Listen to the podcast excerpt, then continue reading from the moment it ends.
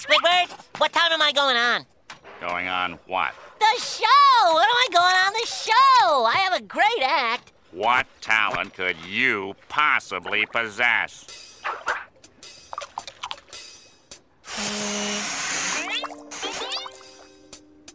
Hmm.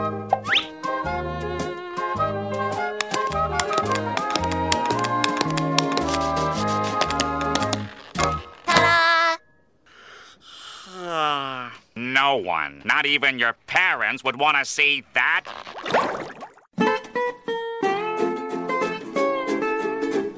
Welcome to SpongeBob Binge Pants. Nickelodeon's official podcast about all things SpongeBob. I'm Hector Navarro.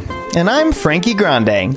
It's not just us on the show today. We have an incredibly special guest, the story editor for SpongeBob SquarePants spin-off Kamp Koral SpongeBob's Under Years, and someone who has been working in the SpongeBob universe for 15 years. We have writer Andrew Goodman on the show today. Hi, how's it going? 15 years you've been working with the sponge.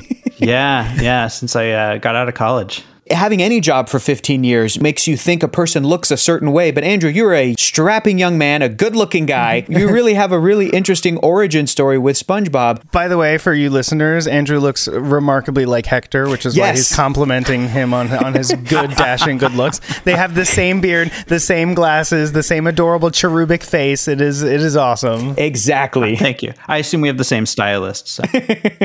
So, Andrew, interning in college on SpongeBob, tell us about it. I was uh, in college and I'd written a 14 page essay on the first SpongeBob movie to get into film school. And you got accepted into film school based on this 14 page essay. Yeah, I was on genre hybridization in the SpongeBob SquarePants movie. They, I thought they were going to think I was crazy or passionate, and uh, I lucked out, and they they let me in. A year or two later, I was looking at internships online. I saw Nickelodeon had an internship program, and I applied, and I was lucky enough to get uh, an interview. So I, of course, I brought my paper, and I was like, "I like your show. I did this." and it worked out. They they hired me, and I spent the entire fall of 2006 working as a production intern on the show and it was amazing. I loved everybody. I was already a huge fan of the show if you couldn't guess. Obviously. um, Yeah. and uh, the, the, all the people were just so amazing. It was a great time. I loved being there. Back then when you were shipping something uh, it was all physical shipments. So you'd be like running around the studio till 10 at night trying to get everything copied and, and boxed and to the the couriers who were coming to pick everything up. And I love staying there. I did. I liked. I just. It was. It was not a chore to be there till ten at night on a Friday, working with people you really like and and on a show you love. So That's the hustle. Yeah.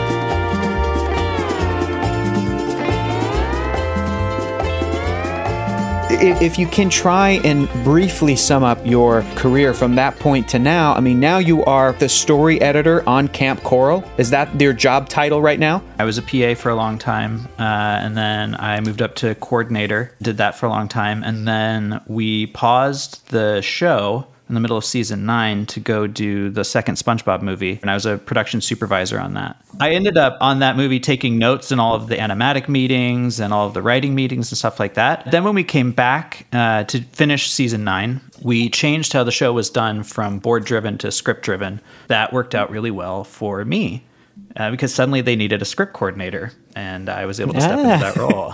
A- Andrew, in your path, you went from script coordinator to writer and started writing on the show. And for our listeners, he's written some awesome episodes Lost in Couch from The Patrick Star Show. I got to mention In Search of Camp Nudist from Kamp Koral is really, really fun. Also, a SpongeBob episode is from season 12 that Andrew wrote, The Krusty Slammer, which was so funny and just pitch perfect SpongeBob. Whoa, what's Plankton doing here, Mr. Krabs? I thought he was going to prison. He is! The Krusty Krab is in prison now! Oh, hooray, prison! Andrew, uh, a little bird told me that uh, you are the person who does the scratch vocals for a storyboard or animatic of SpongeBob and the various shows. Is that true?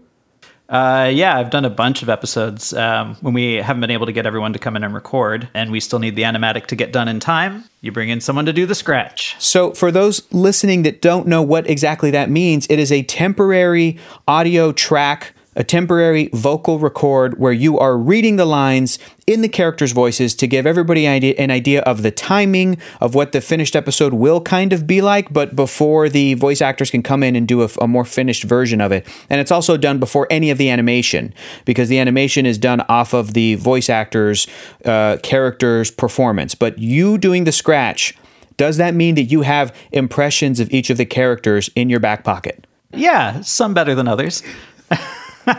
Okay, we got to run through them. Uh, let us hear your uh, what's your plankton? Let's hear a little bit of Mr. Lawrence Plankton. Well, plankton tucks down here. You kind of got to go out of the side of your mouth like this.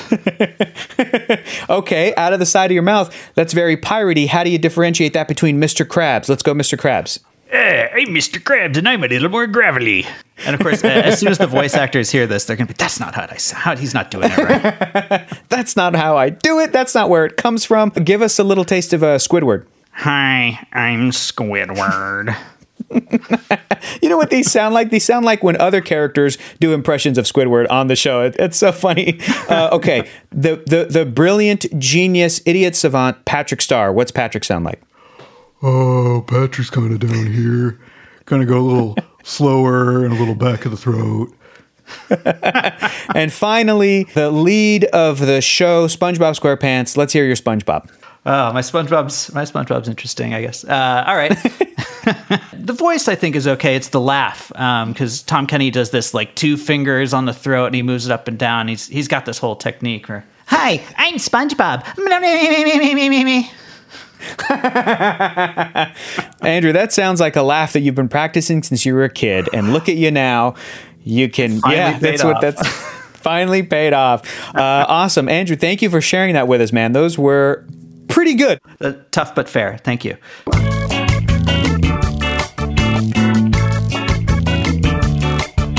This is going to be really fun. So let's just go ahead and jump in. The episodes we're talking about today are Culture Shock and Fun. F U N Fun. Let's let's talk about Culture Shock first. In case people forgot, this is the premise. The Krusty Krab is having an impossible time bringing in new customers, so Mr. Krabs asks his employees for ideas. Squidward proposes that they put on a talent show to draw in new customers with grand ideas of his own glory. But will the citizens of Bikini Bottom appreciate the artistry that Squidward delivers? I know. How about Mouthful of Clams Day? Everyone who shows up with a mouthful of clams gets their free drink. Huh? Huh? Well, uh, I was thinking more along the lines of live entertainment. That's it. A floor show. No, wait. A talent show with your host, me. Oh, this is the moment I've, I mean, we've been dreaming of. Andrew, before we get into some specifics from this episode, like going back and rewatching this from season one, thinking about how old you were when you first saw it, your memories of the show versus where you are today, like what's just your biggest takeaway from Culture Shock? Wow. I mean, it's got so many great moments in it. I love like there's like the little things that really draw me to it. Uh, like Mr. Krabs' line when he's introducing himself to the parents. Hello, I'm Mr. Krabs, and I like money. It's just it's like so simple, but you're just like, ah, funny. I also love how much time they spend in that episode uh, doing the back and forth with Squidward and, and SpongeBob at the end. SpongeBob comes out on stage and everyone cheers. Squidward comes out on stage, everyone's just silent. I mean, it's a long joke, and it is. It, it just gets funnier and funnier as it goes. To me, at least, I, it's genius.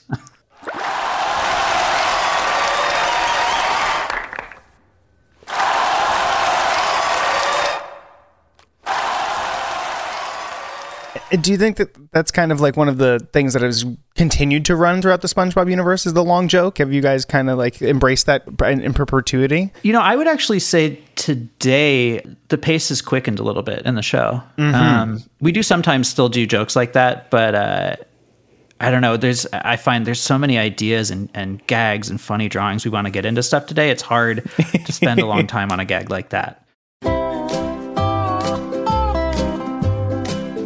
Let's talk about some bikini bottom mysteries. I would love to try to uh, figure out, let's talk about how does Sandy understand Gary's poetry? When Gary was doing the beatnik poetry thing,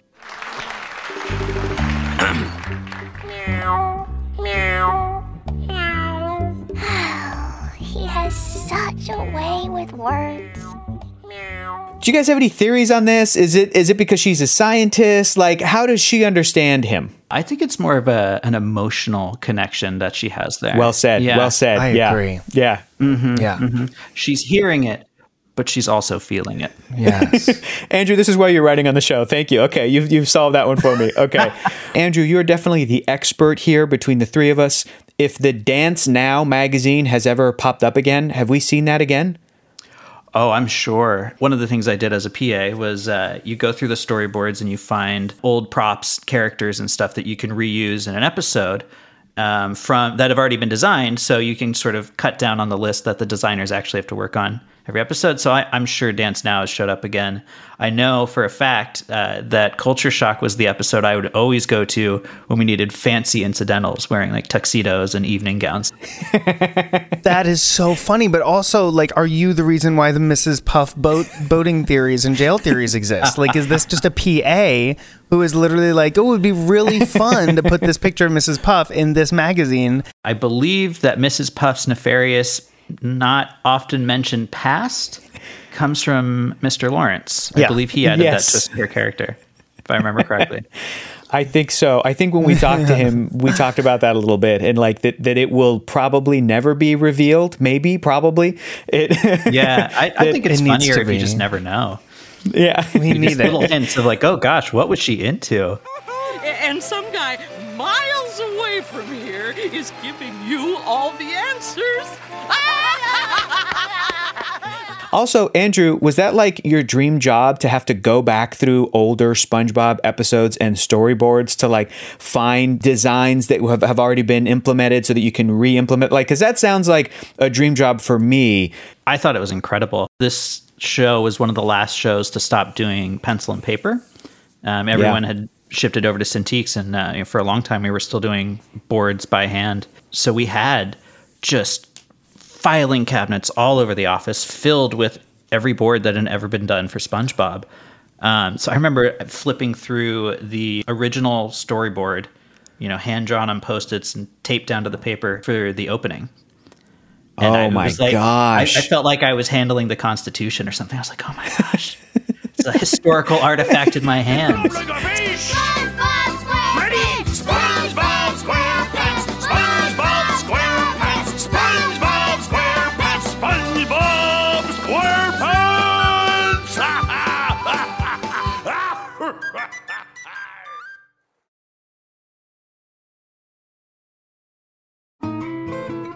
Har har har! Funniest moment. Frankie, did you have a favorite funniest moment? I certainly did. It is when my darling Pearl comes out to do her talent and she starts to cheer and she just, you know, and it just, every time she jumps, the whole audience goes flying. Give me a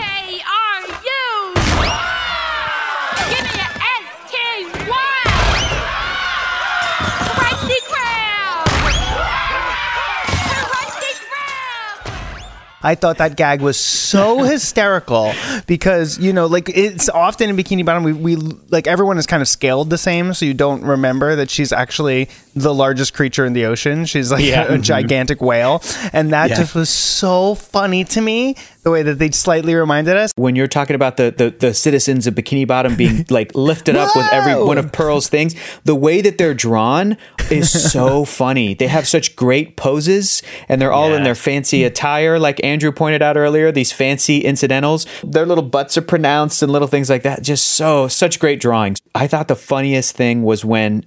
Patrick was laughing at everything that Squidward said, but everything that he said, not even at the end of a bad joke, but also like, so put your put Thank you. Uh, put your fins together for.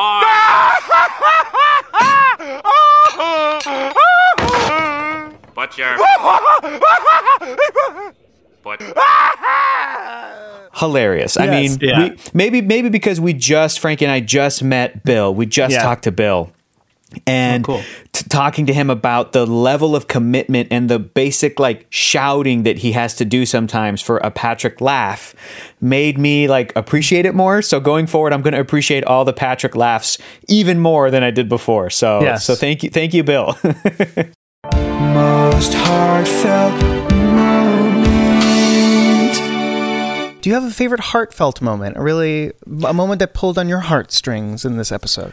I love how uh, when SpongeBob comes out on stage at the end to mop for the first time, he just starts doing it like he's just there to do the job. And then when he notices the crowd reacts, he gets this look on his face like, "Oh, oh, you like this," and starts doing it a little more vigorously.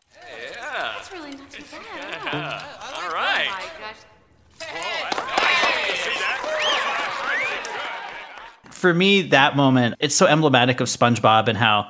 Uh, he loves making people happy. And also the fact that he had an incredibly in- impressive talent ready to go. He could blow a human bubble creature and tap dance with it in unison. I thought that was a pretty good talent, but he settled to be the mop boy at the end of this show and did it with such um, commitment and excitement and such joy just to be a part of the show in any way he could.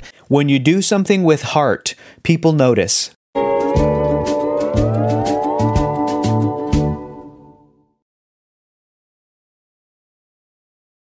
Meme moments.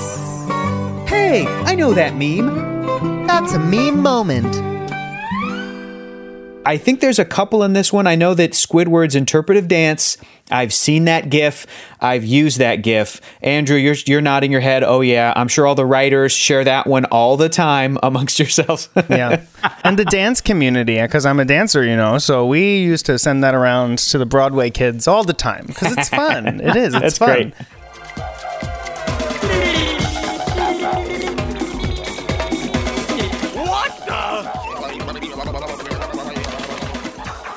It's great. Those drawings are so great. Yeah. Yeah. Absolutely. It's it's Really one of those funny. great moments where you where you are reminded, oh yeah, Squidward doesn't have just two legs. He's got four and two arms and the whole, you know, all six of his appendages are coming out and it's awesome. Uh, Then I think there's also I didn't know about this one, but there's a meme format where Squidward peeks behind the curtains Nobody cares, and then pushes SpongeBob out, and everybody cares. I've seen people now use that as like a setup punchline kind of a, a, a format, or like people don't care about this thing, but they care about this thing. It's a, one of those. It's a little more complicated. It's more like you know specific. It's not. Uh, it's not as universal, I think, as uh, as just a GIF. It's one of those two part memes that they have Yeah. where it's like me, I gotcha. you, you know, like me, Yeah, SpongeBob, you, Squidward, you know. They're getting really clever these days with these memes. So pretty soon they're going to Yeah. be comic strips. Uh huh. Or dissertations. That's what you write to get into college now. Is you're going to have to write a really good meme, and the professors will look at it and go, "Oh, this is good." Okay. Smart, smart. I get it. They like SpongeBob. They don't like Squidward. Oh, okay.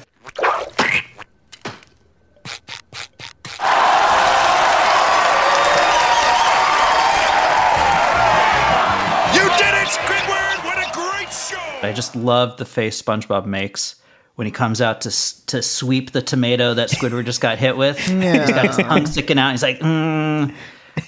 I love the the weird little drawings that get put into every episode. It just makes me laugh so much when I see that. Yeah. From your perspective, writing episodes, do you ever write those little moments into the script, or do you leave it up to the amazing artists that work on the show that that, that they know what kind of faces that they want to attribute to the to the words that you're writing? Uh, it's a bit of a mix. Sometimes, if we it's an important story point, we'll describe what the face looks like or you know, what you're doing right there. But uh, a lot of the times, we leave that up to uh, our many different incredible board artists. I can't draw as funny as them, so I'm very, very glad we have them. I love it. We're all very glad that you guys have them too. Yeah, they're great.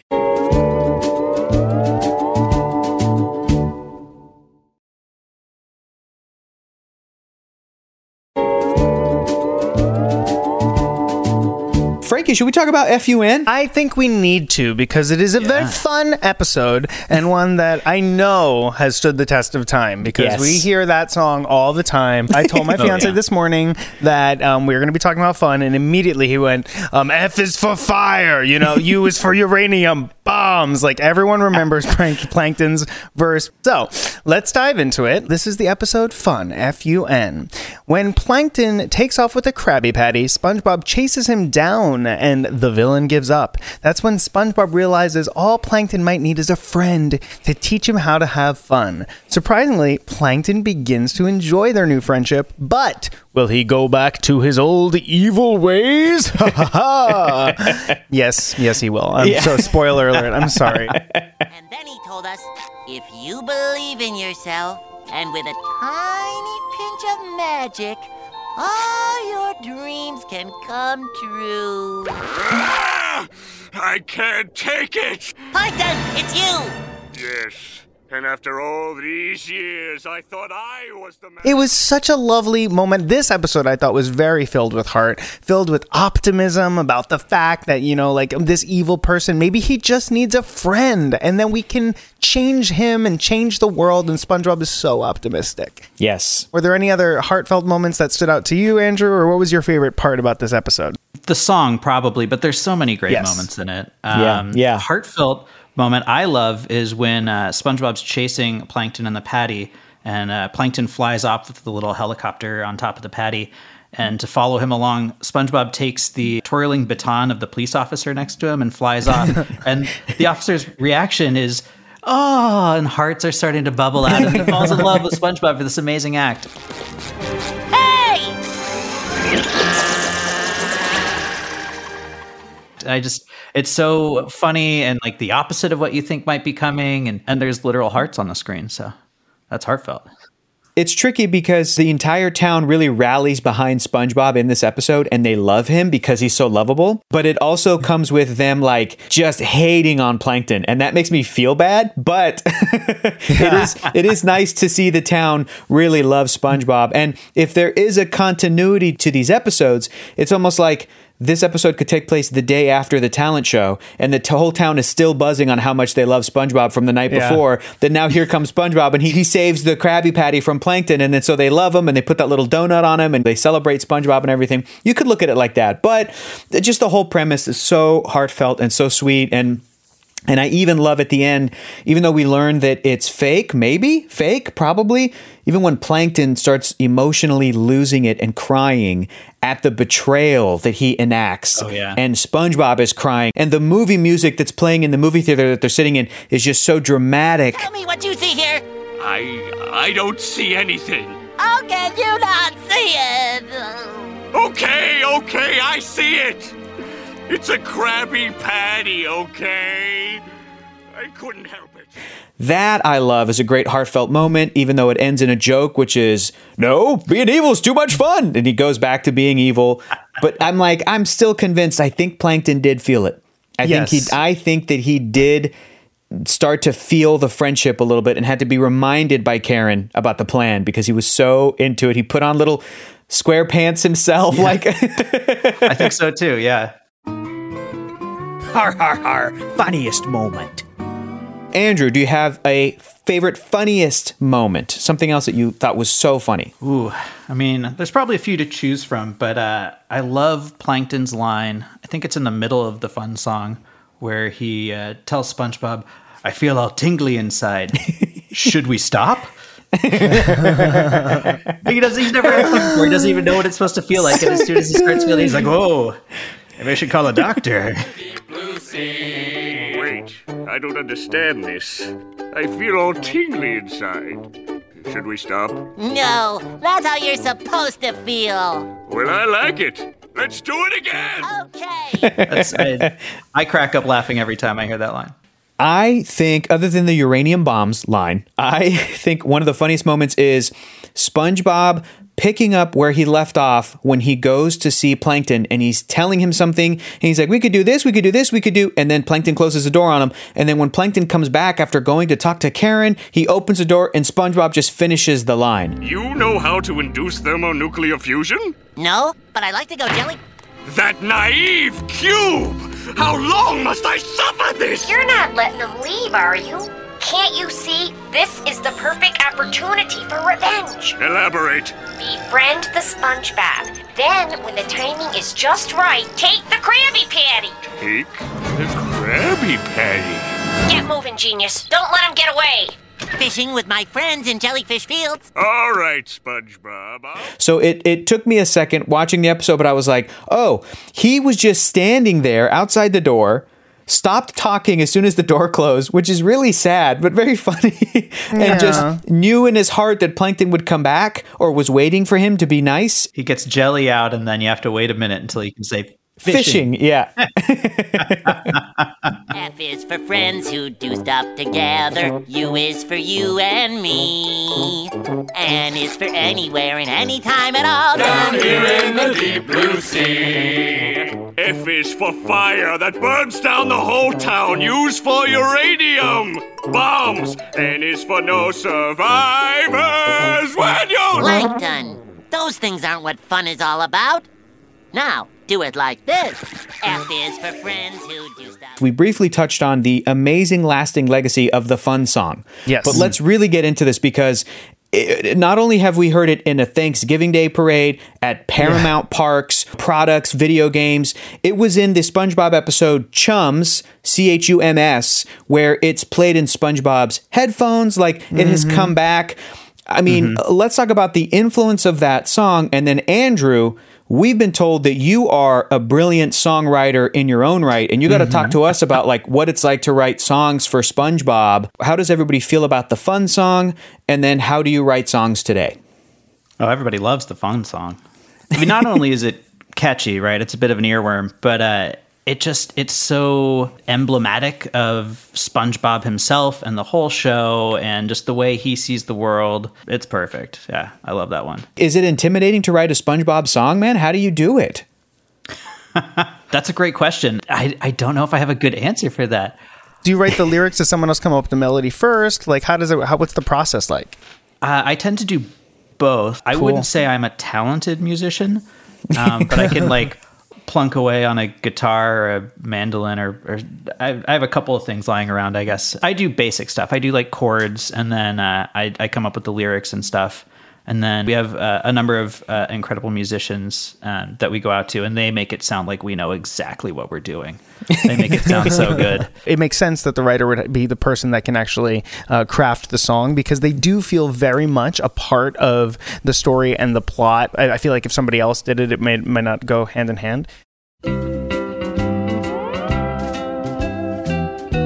Andrew, just if you could, what sort of thing would you say to anybody listening now who is also a massive fan of SpongeBob, who one day hopes and dreams of maybe working on the show? Because you had such an amazing journey from fan to professional to story editor. probably took me about nine years working production before I moved over to our uh, writing side of things. I did freelance Wow. a couple of outlines before that, but I just knew it was where I wanted to be. And I just kept working with these people who uh, I just knew were the best in the business. I mean, I love the show so much. I always have. And the people creating it are just geniuses. So I was just happy to be around and, and absorb as much as I could and learn as much as I could and and figure out how I could be a part of that as well. So stick with it. Stick with it. I love how you stuck in the word absorb as well. That's very SpongeBob Yes. appropriate. You you are a good writer. You're a genius in your own right, Andrew. That's a really great. Thank you. Yeah. Definitely planned it out. Definitely.